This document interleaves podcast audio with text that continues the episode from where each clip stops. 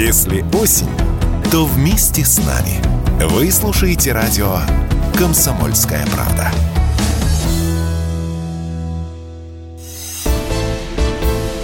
«Экономика» с Никитой Кричевским –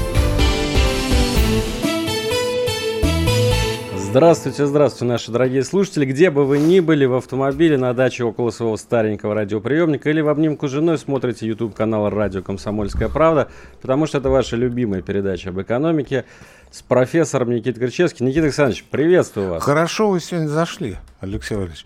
Я напоминаю, это программа главного экономиста «Комсомольской правды» Алексея Иванова. И Никита Кричевский, а, народного ну, экономиста Да, России. я э, не то что на подпевках, я фоном иду. Слушайте, а, Иванов хорошо сегодня, да, зашел, говорит, ну, если вы на даче, если вы обнимаете жену, он не уточнил, чью жену, он просто сказал, если вы обнимаете жену, понимаете? Или вы... супруга своего. У нас же э, женщины своего тоже... супруга. Своего супруга, желательно. Мы все-таки за моральные ценности, у нас духовно скрепная страна. Не будем забывать этого. С соглашусь с вами, соглашусь. Никита Александрович, вот вам сразу такой тест на народного а экономиста. Я, а как я могу не согласиться? Ну, естественно, вы если Владимир Владимирович сказал. А, отец герой к тому же. Нет, я будущий кавалер э, медали ордена Родительская слава. Будете следующим в очереди после...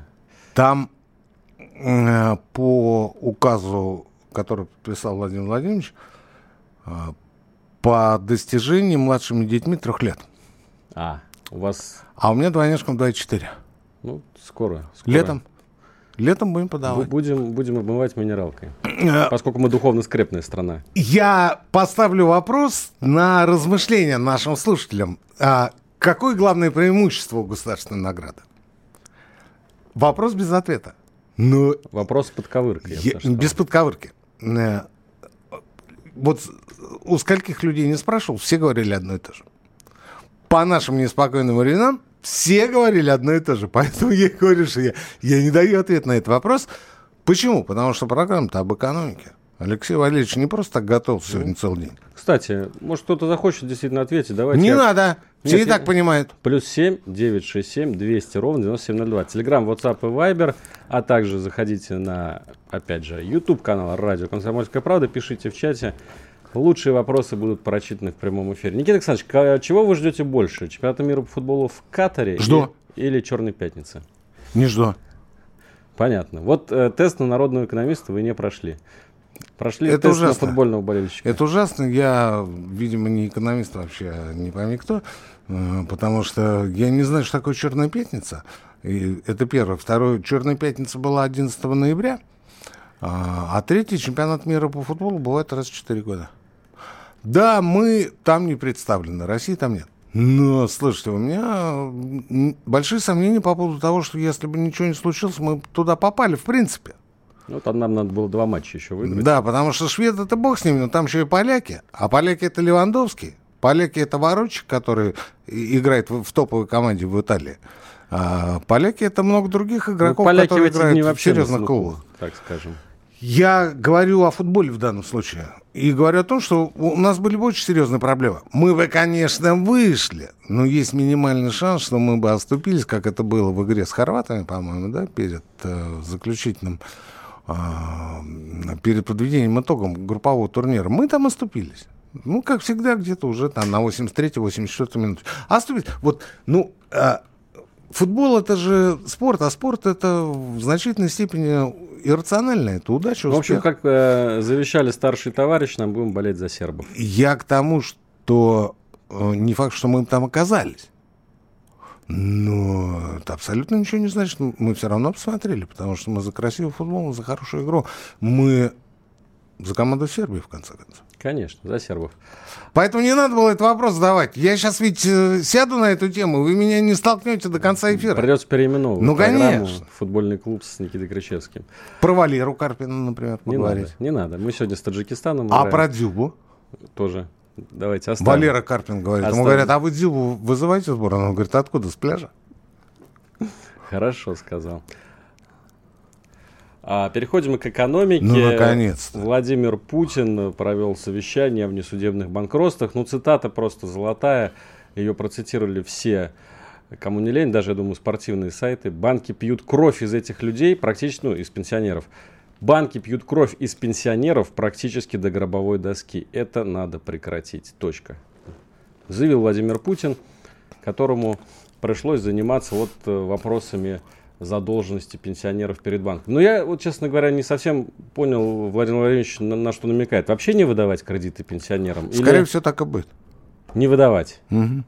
Ну, это же не очень хорошо, наверное. Тут, видите, какая история. У нас банкиры по трусишке. Давайте я вот буду аккуратно выражаться, ладно? Я мог бы сказать по-русски. Не но надо. я этого делать не буду. Мы в я, эфире, в Я буду... а при чем здесь это? Не выгонишь. же. Я к тому, что... Ну, трусишки, боятся. Вот кто-нибудь чего-нибудь там э, шарик хлопнет, и у них сразу полные штаны. Ну, боятся люди. А, хотя, хотя к, к ним это не имеет никакого отношения. Вот ровно такая история будет с э, фразой Путина о том, что не надо э, кошмарить пенсионеров. Тут ведь какая история? Ну вот возьмите меня. Мне через три недели 54. Ну, вам еще до пенсии. как- Подождите вы, год. Вот откуда? Иванов, вы День- молодой человек. Не перебивайте старших. Вообще никого не перебивайте. А если перебивайте, говорите, извините, пожалуйста, что я перебил. Это была Будь- реплика в сторону, как Будьте в театре. уважительнее к людям. Ну что же вы приехали завоевывать Москву-то? Это же ужас. Пять лет назад. А я, кстати, не знал. Ну, не суть. Так вот, а, мне будет 54. И вдруг я возьму ипотеку. Ну, захочу взять ипотеку. Да? Не важно на что. На квартиру, на дом, на нежилое помещение, на машину место. Не принципиально. Абсолютно не принципиально. Насколько мне дадут? На 11 лет. Вот. Вот. Платеж будет большим. Да. Хотя а, долги наследуются. Дети так или иначе выплатят. У меня старшие работают. Все будет хорошо. Но после вот этого окрика больше, чем на 11 лет не дадут. И это, безусловно, отвратительная история. Потому что, ну ладно, мне 54, а 44. Такая же история. Если неделю назад теоретически могли дать кредит на 30 лет, то сегодня дадут до 65 на 21 год. А это очень серьезно попадос на процентах. И а, тут ведь еще история-то в чем? В том, что а, я много раз говорил, что тяжело платить ипотеку первый там год, ну, максимум два.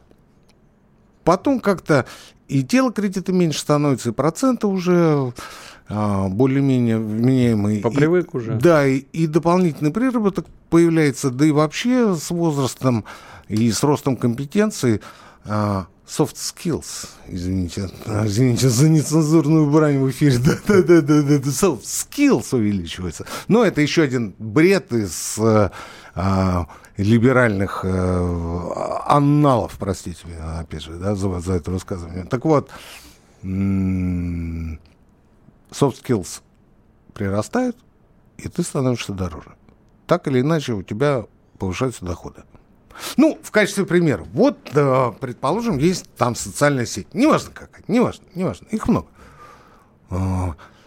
Год, два, три назад к тебе бы никто не подошел да, предложить тебе э, заниматься райтером для какого-нибудь канала, ну, для какой-нибудь страницы. Сегодня, поскольку ты приобретаешь известность, становишься популярным и доказываешь свои компетенции, что называется, в эфирах и прочее, да, вот к тебе приходят и говорят, а вы не могли бы вот за столько-то? Причем все по-честному.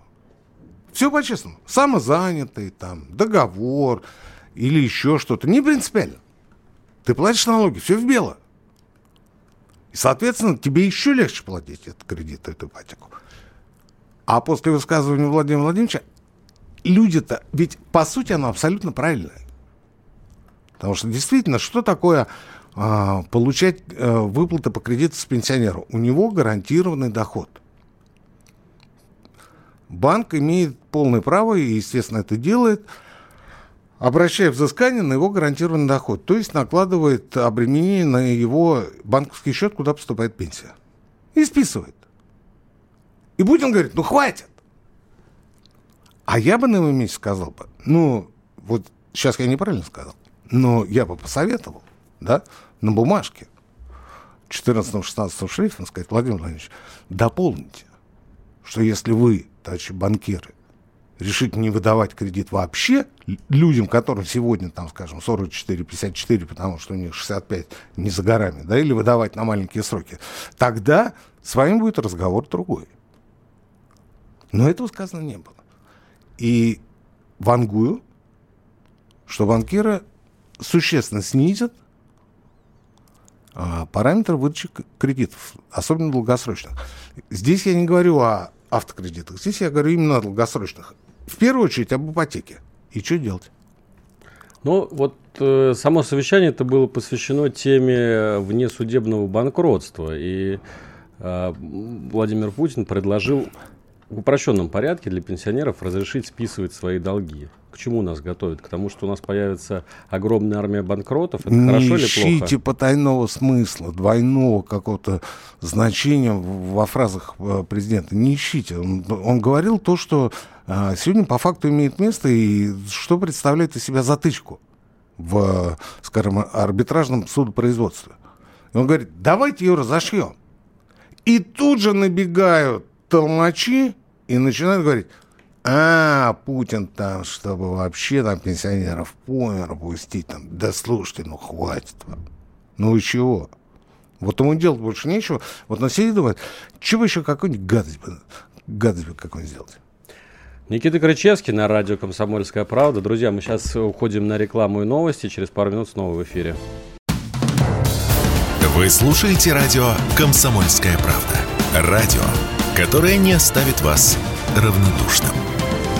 Знаете, как меня спрашивают, а вот когда вы проезжаете мимо поста полиции, вы потом мигаете, предупреждаете, что там есть? Я говорю, конечно, мигаю. Вы не поверите, я мигаю даже там, где полиции нет. Пусть нормально ездят все сволочи.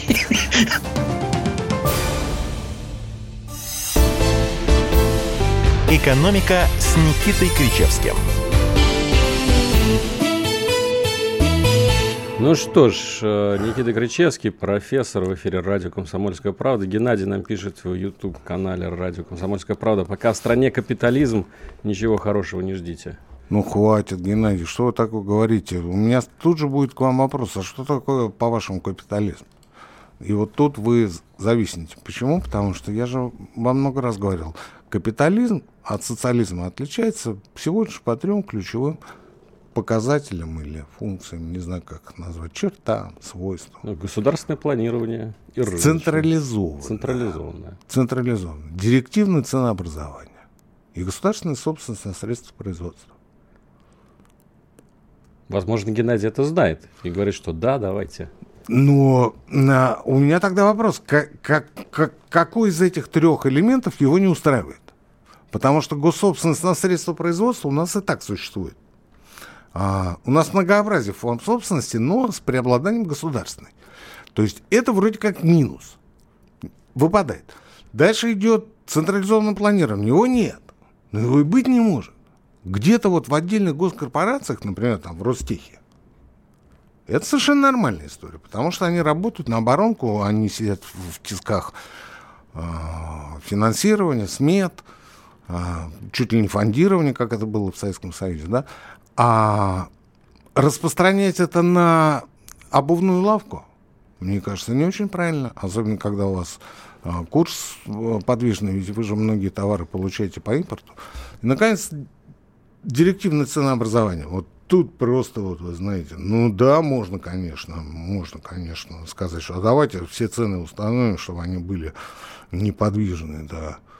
Ну да, наверное, можно так сделать, но только ведь ничего не будет, потому что в убыток никто торговать не будет, люди разорятся, а дальше пойдет несудебное банкротство, и они придут в госкомпанию устраиваться на работу.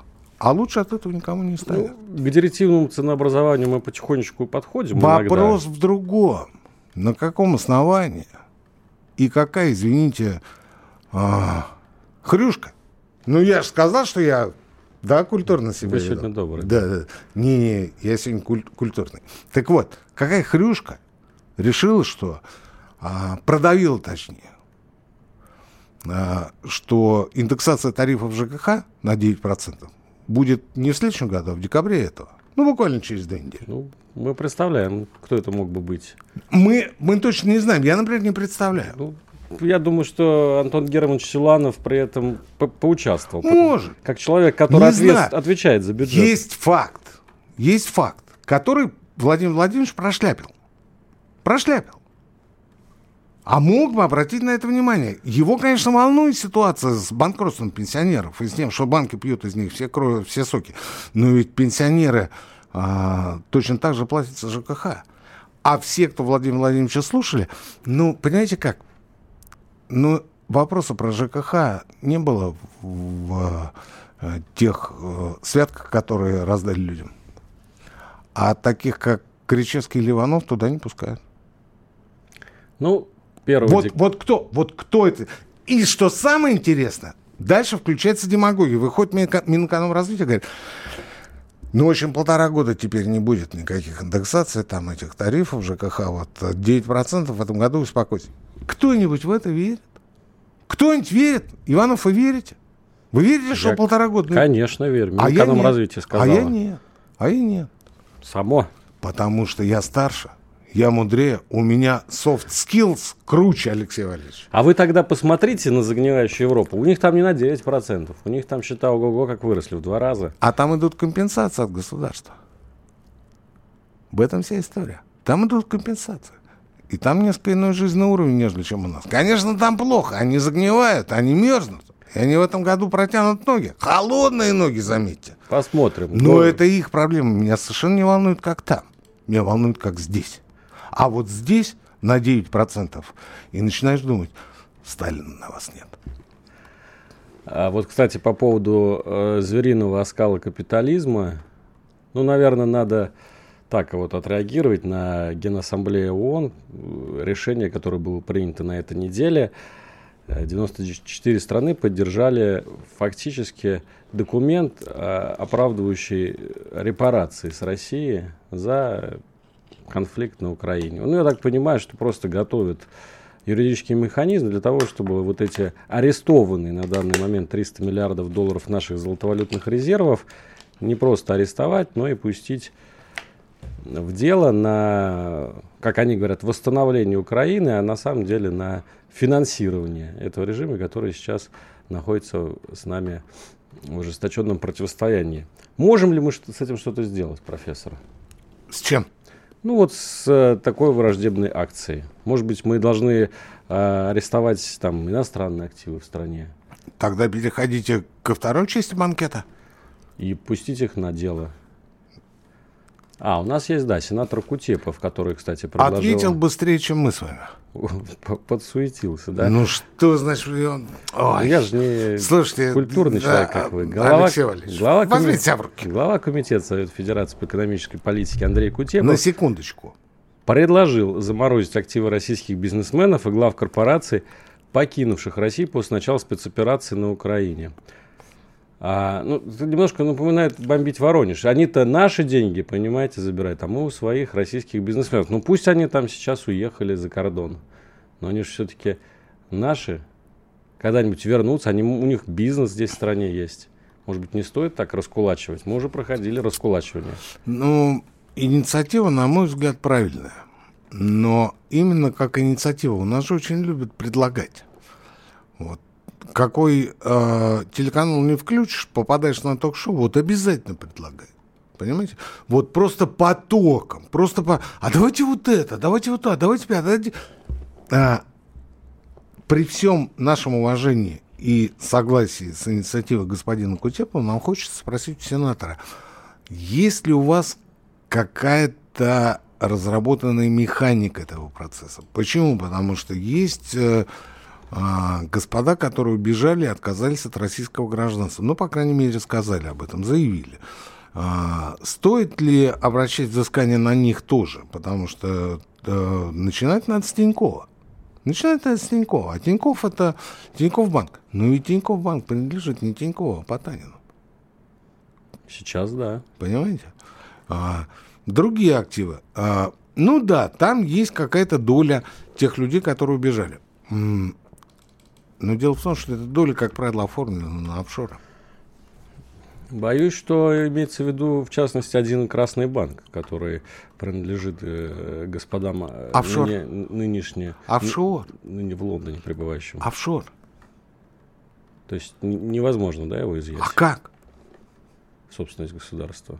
Собственники офшора. Вот у Красного банка собственники офшора.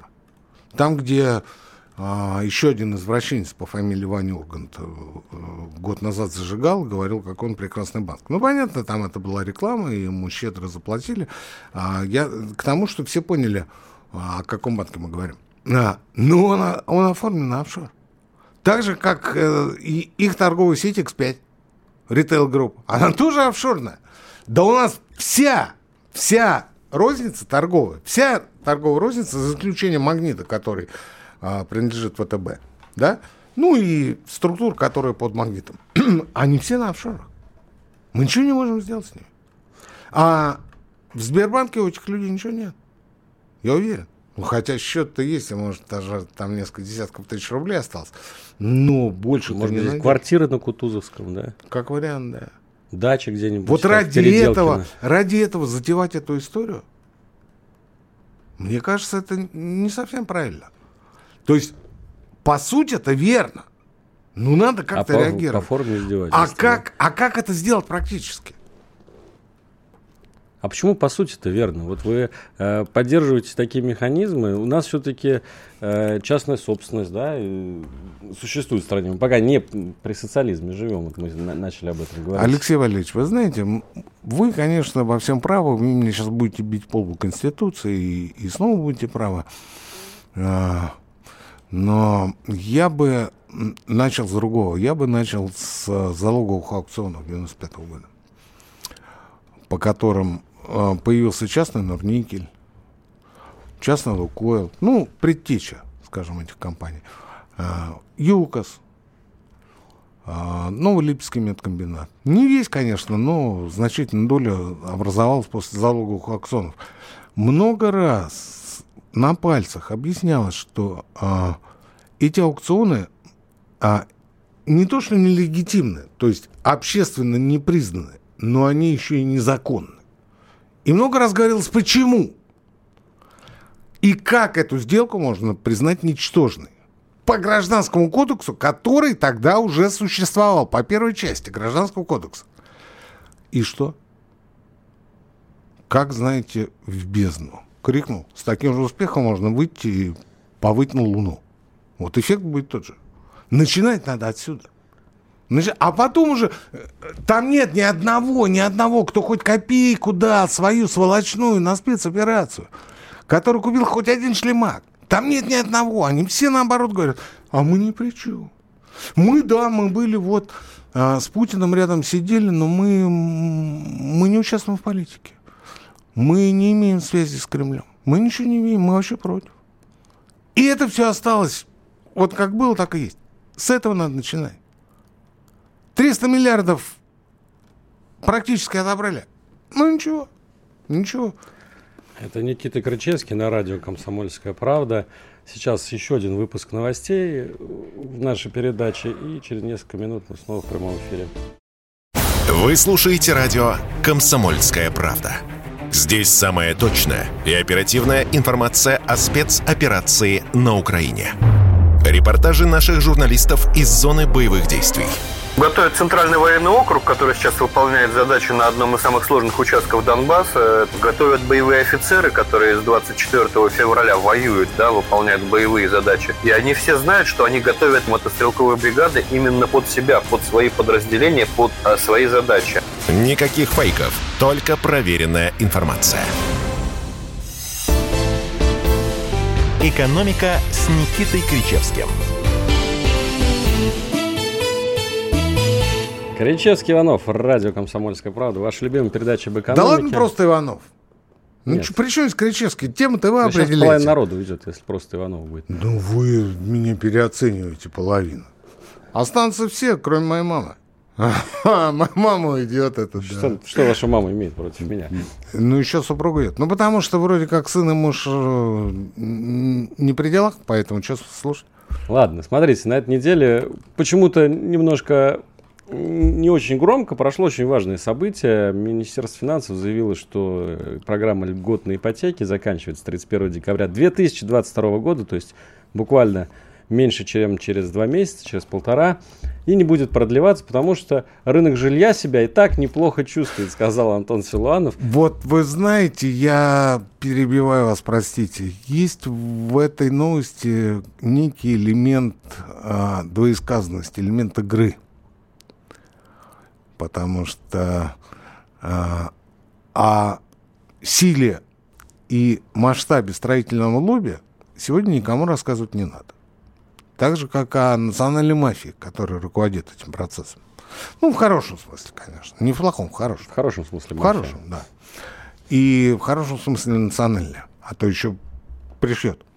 Так вот я к чему? Я к тому, что м- Силуанов э, как бы бросил эту идею э, не то, что, не то, что он сказал, не то, что он сказал, мы заканчиваем эту тему 31 декабря, всем спасибо, все свободны. А это прозвучало как приглашение к разговору. Приглашение к разговору. Строительной мафии. Ну, опять же, неправильно я сказал, да, допустил непростительную ошибку, буду извиняться. А, к строительному лобби. Ну, или к структурам, а, а, ответственным за развитие жилищного строительства, да и не жилищного тоже. Вы знаете, мне кажется, там все немножко проще, грубее. Авто, э, программа льготной ипотеки это была ну и до сих пор остается самая затратная статья социальной поддержки, да, которая была введена да, вот за последние да, да. Э, пару лет. Там какие-то гигантские триллионы рублей Любая на нее тратится. палка о двух чего? Концах. Один конец это гигантские затраты, а другой конец это решение жилищной проблемы и создание новых рабочих мест. Понимаете? То есть, да, Безусловно, для бюджета это э, большая прореха, и с этим никто не спорит. Но точно так же никто не спорит с тем, что люди берут ипотеку, покупают эти квартиры и решают свои жилищные проблемы. Не однокомнатные, если мы говорим семья, а, скажем, двухкомнатные, а это значит, у вас появляются дети. Да, это все хорошо, но у нас есть перед, перед глазами пример Китая, например, где, ну и вообще многих развитых стран мира, где раздулся огромный пузырь недвижимости. Нельзя нас сравнивать вообще ни с кем. У нас ну, у России собственная стать. Не, ну просто ни с кем, понимаете, потому что в Россию у, Китая, верить. у Китая одни задачи, у нас другие задачи. У нас сегодня а, отрицательный рост численности. А, как сказал мужик, Отрицательный рост. У нас убыль населения.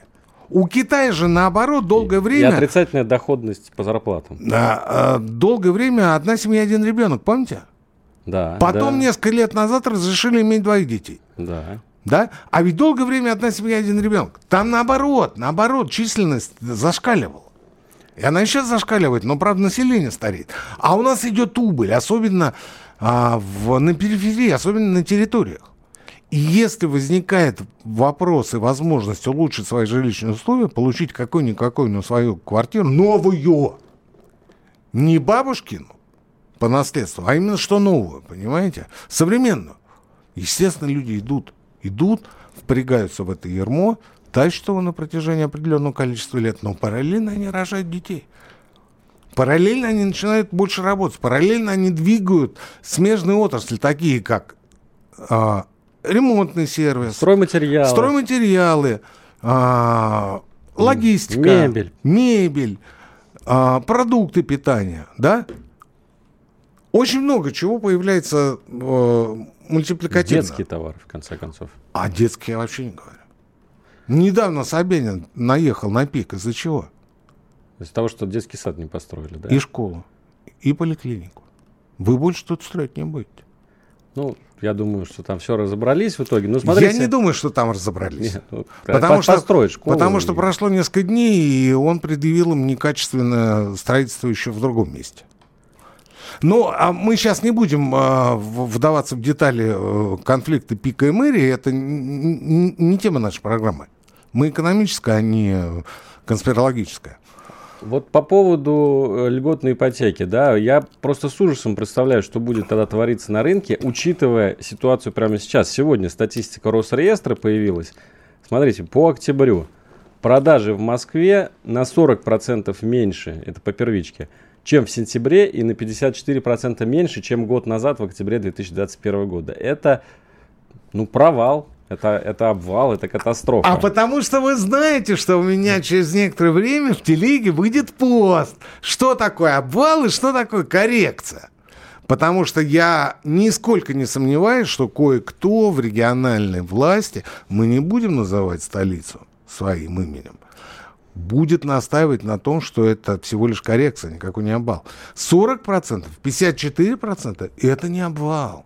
Это коррекция. Я там привел им подсказочку. Вот этот пост стоит в, в отложенных э, постах, он будет чуть попозже. Я назвал это разворотом тренда, Иванов. Да вы просто мастер. Да возьмите уже меня, я вам, я вам столько приведу всяких вот этих вот э, историй, фразочек, которые вот потом не раз... А ведь сказали, что это разворот тренда, Никита Александрович. Как вы это прокомментируете? И все, это действительно разворот тренда. И неважно насколько. Но ведь они же не дотумкают до этого, они будут говорить, что никакой это не обвал. Ничего не рухнуло, это обычная коррекция, хотя коррекция, мы с вами опять же это обсудили. Что это? Ну что, что такое, что есть коррекция? Изменения. Внесение изменений. Внесение изменений. Внесение да. изменений. А где здесь изменения? Если на 40% у тебя все грохнулось. На 54%. это, это по-твоему, изменения? Очень много цифр свидетельствует о том, что на рынке недвижимости действительно происходят такие довольно катастрофические события. Вот, например, мне понравилось... В... Ну, насчет катастроф... Ну, хорошо, не катастрофические, не, не но утрируйте. такие пугающие Нездоровые. Нездоровые. Нездоровые, да. Происходит фигня. Э, Иванов. Нас сейчас точно выгонят. Э, вот в телеграм-канале Никиты Кричевского проведена такая статистика, что э, метр элитного жилья в Москве продается по факту в полтора раза дешевле, чем выставляется на продажу. Да, на 53%. На 53%. То есть цена заявлена одна, а по факту получается в полтора раза дешевле, да? Ну, это тоже касается элитки, потому что я даже на память помню эти цифры. А, в предложении стоит 1,7 миллиона квадратный метр. Ну, давайте не будем, э, да, вот по поводу миллионов, да? там, миллиардов и прочее. А продаются за 1,2. Продаются за 1,2. Ну, там плюс-минус копейки не считается. Ну, вот порядок вот такой. А еще есть аренда. Еще есть аренда тоже. Минус Пожалуйста. 18%. Да, это ставки в Москве на аренду квартиры, которые за последние несколько месяцев. Да? В общем, Алексей Валерьевич, часть наша с вами миссия в программе а, не только растолковывать, информировать и развлекать, но еще иногда и а, осмеливаться на советы. Я вам должен сказать, что тут, мне кажется, все очевидно. Мы видим, как сдувается жилищный пузырь. Мы находимся внутри этой ситуации, внутри этой истории. Почему? Потому что мы проживаем это вместе со сдувающимся пузырем. Мы находимся внутри этой истории. Поэтому, если хотите что-то продать из недвижимости, жилой недвижимости, выставляйтесь, желательно чуть дешевле рынка, ну прямо сегодня пока еще есть возможность успеть в этот отходящий поезд. На самом деле он уже отошел, но просто скорость еще небольшая, успеете запрыгнуть. Если же вы хотите что-то купить, ни в коем случае этого не делайте сейчас. А сколько подождать нужно? Год, полгода, несколько а, месяцев? Вот здесь как раз все Где очень просто. Вот все очень просто. Дело не в дне. А дело в том, что надо каждую среду, э, четверг, 18.00 включать радио «Комсомольская правда». И Кричевский с Ивановым свистнут. Когда пора, да? Ну, не то, что пора, когда более-менее устаканится. И можно будет выходить на рынок со своими предложениями, со своими хотелками. Сейчас этого делать, если вы хотите купить, нельзя, на мой взгляд, ни в коем случае. Просто потому что, ну, слушайте, если в полтора раза дешевле продается метр в элитке, если а, Алексей Валерьевич приводит цифирь, по которым а, количество проданных новостроек уменьшилось на там 40, там 50 процентов, не принципиально. Ну что вам еще надо, чтобы вы убедились в том, что надо спокойно посидеть? Спокойно. Это тяжело, я понимаю. Ведь есть еще один вариант. Есть еще один вариант, э, почему люди выходят на рынок. Надо разъехаться. Неважно почему. Надо разъехаться. Вот с этим что делать. Но мне кажется, что если продаваться, то продаваться в любом случае сейчас. А вот с покупками опять же надо терпеть. Ну вот как хотите, но надо терпеть, потому что будете переплачивать миллионы.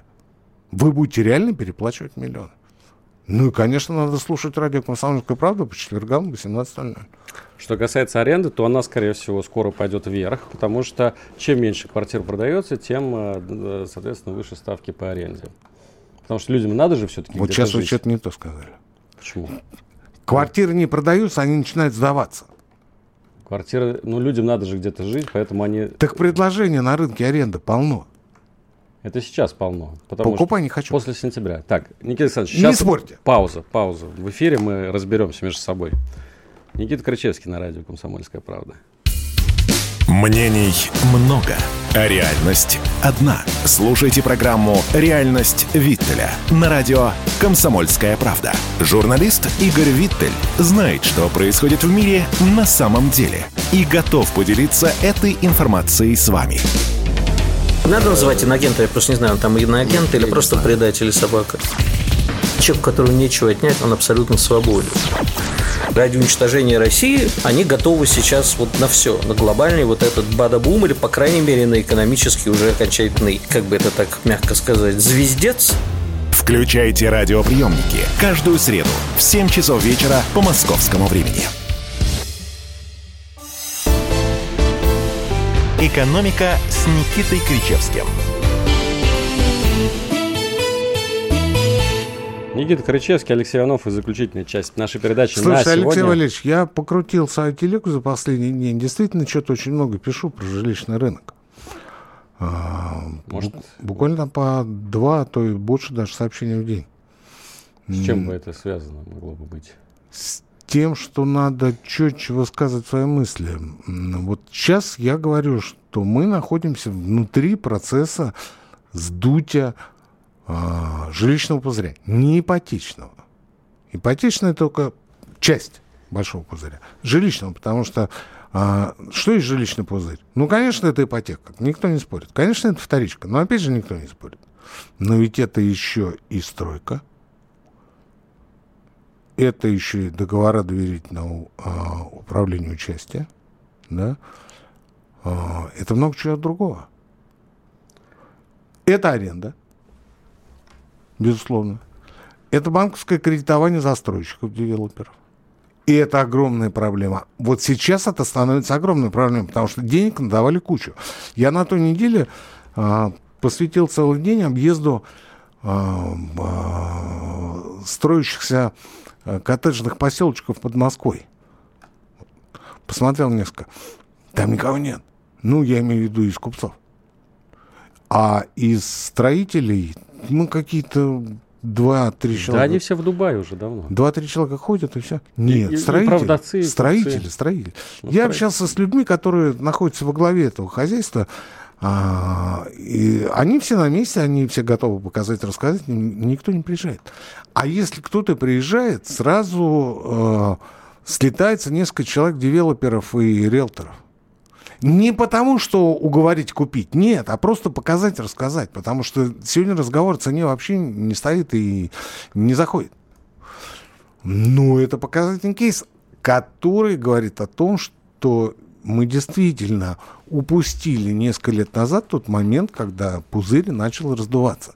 И сейчас все эти а, разговоры, скажем, Минфина о том, что он больше не будет поддерживать льготную ипотеку под 7 годовых, или там госпожа Набиулина о том, что она против ипотеки от застройщика по 1,1%. Это, конечно, все правильно, но это нужно было делать два года назад. Знаете, Никита Александрович, А ведь есть еще проблемы с реализацией, вот сейчас вы не поверите, новых айфонов. что тоже никому не нужно? Не. Нет купцов? Не. Вот буквально вчера написал, сейчас вот смотрел а, на, в продолжение нашего разговора, вчера написал о том, что год назад а, н- цена на а, 13 Pro на айфона по предзаказу была от а, 99 тысяч 90 999 рублей. Да? Сейчас минимальная цена на iPhone 13 Pro, ну, тот же самый, 86 499. Так их по новому курсу уже завозят. А плюс-минус такой же был.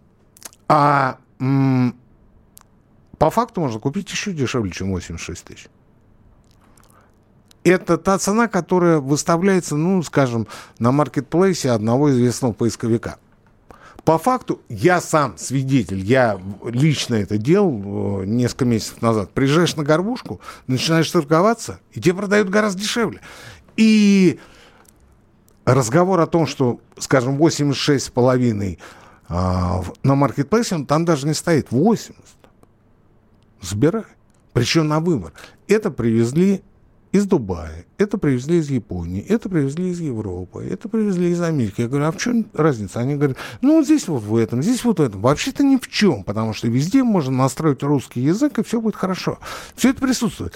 Но где-то вот какие-то нюансы все-таки имеются. Особенно вот в 14 если мы говорим о том, что а, в Америке можно подключаться там к определенным фичам, да, фишкам. Вот, а вот у нас нельзя.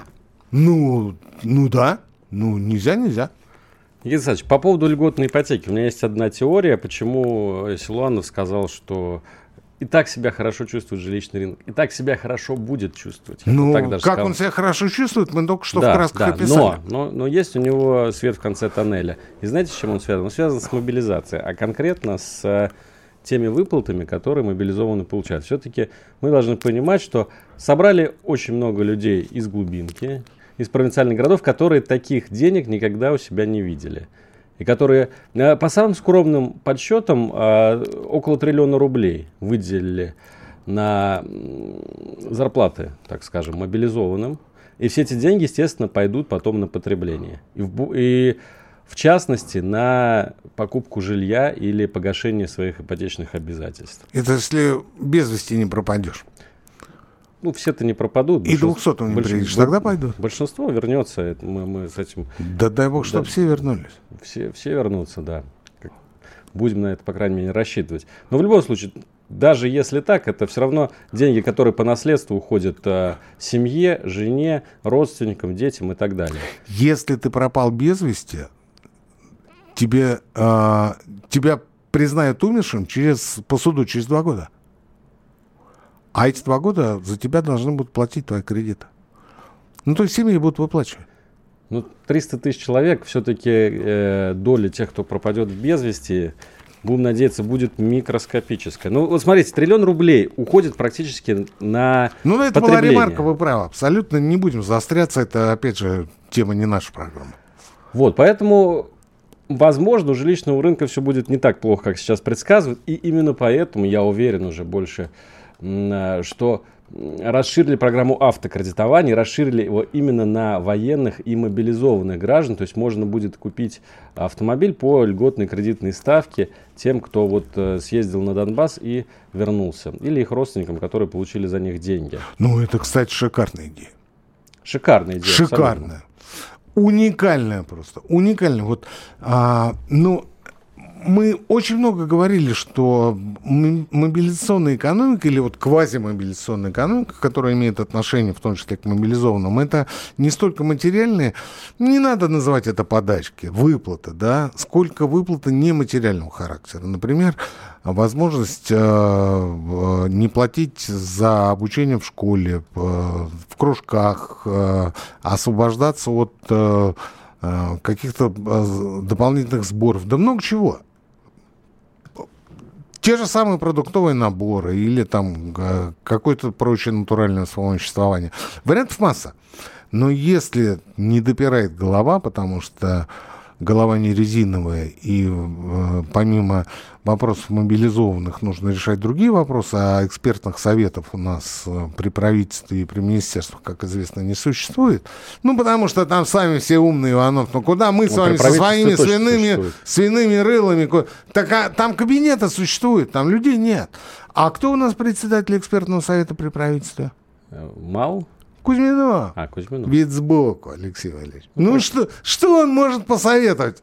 1 миллиард пис- э, 540 миллионов стоила а, подготовка написания стратегии 2020. Вот это мы умеем. Миллиард 540 миллионов на бумажку. Она у меня есть, эта концепция.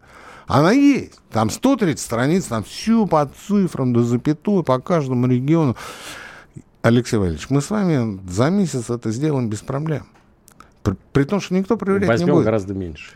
Гораздо меньше. Ну, ну порядок-то точно. Даже до пару порядков я готов. Ну, За 15? Ну, на двоих? Ну, давай. Маловато будет. Мало. Не цените вы себя, Алексей Валерьевич, не цените. Ну, не, не, не об этом разговор. Не об этом. Разговор о том, что а, льготные автокредиты и, кстати говоря, льготная ипотека для а, мобилизованных, для тех, кто был на специальной военной операции, это просто сумасшедшая по своему отбою идея. Просто чумовая. Я бы на месте Силуанова бы сказал, ребят, давайте так. Вот у нас сегодня непростая история. Давайте оставим льготную ипотеку для тех, кто сегодня призван. А все остальные, которые здесь, у них и так все хорошо. Я же каждую субботу смотрю на московские, извините, дороги. Жители других крупных городов подтвердят. Там пробки, как в будни. Иду со своего несчастного фитнеса мимо кабаков. Смотрю, как это в кино. Ну, знаете, не голодными глазами, а просто смотрю с улицы. Ну, слушай, они все забиты. Они все забиты. В торговый центр придешь, народ полно. Покупают, меряют, что-то такое там заказывают. Чума. А сколько курьеров катается по той же столице, по другим крупным городам? И все чего-то везут, все что-то покупают. И нам говорят, это кризис. Нам говорят, что это кризис. Вы представляете? Вы поставьте себя на место мобилизованного. Да, у него огромные выплаты для жителей периферии, 195 тысяч в месяц. Это действительно чумовые деньги, которых они не видели. Да? Вот. Но вы им скажите о том, что вы вернетесь, и мы вам практически без процентов выдадим ипотеку. Или автокредит. Или автокредит. Да, это будет, возможно, не самый лучший Мерседес, а это будет обыкновенный Лада, ну и что? Но вы получите. У вас будет стимул вернуться. И не надо забывать, что это тоже отрасль с огромным мультипликатором. Вот авто, автомобильная индустрия, которая сейчас тоже пострадала очень сильно из-за падения спроса и из-за высоких цен.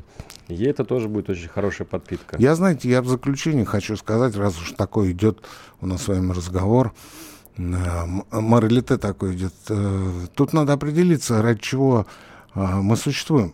Вообще-то я считаю, что мы работаем, чтобы жить. А наоборот, получается, жить, чтобы работать. Вот так не надо. Это неправильно. Никита Кричевский. До следующей недели. Прощаемся с вами. Экономика.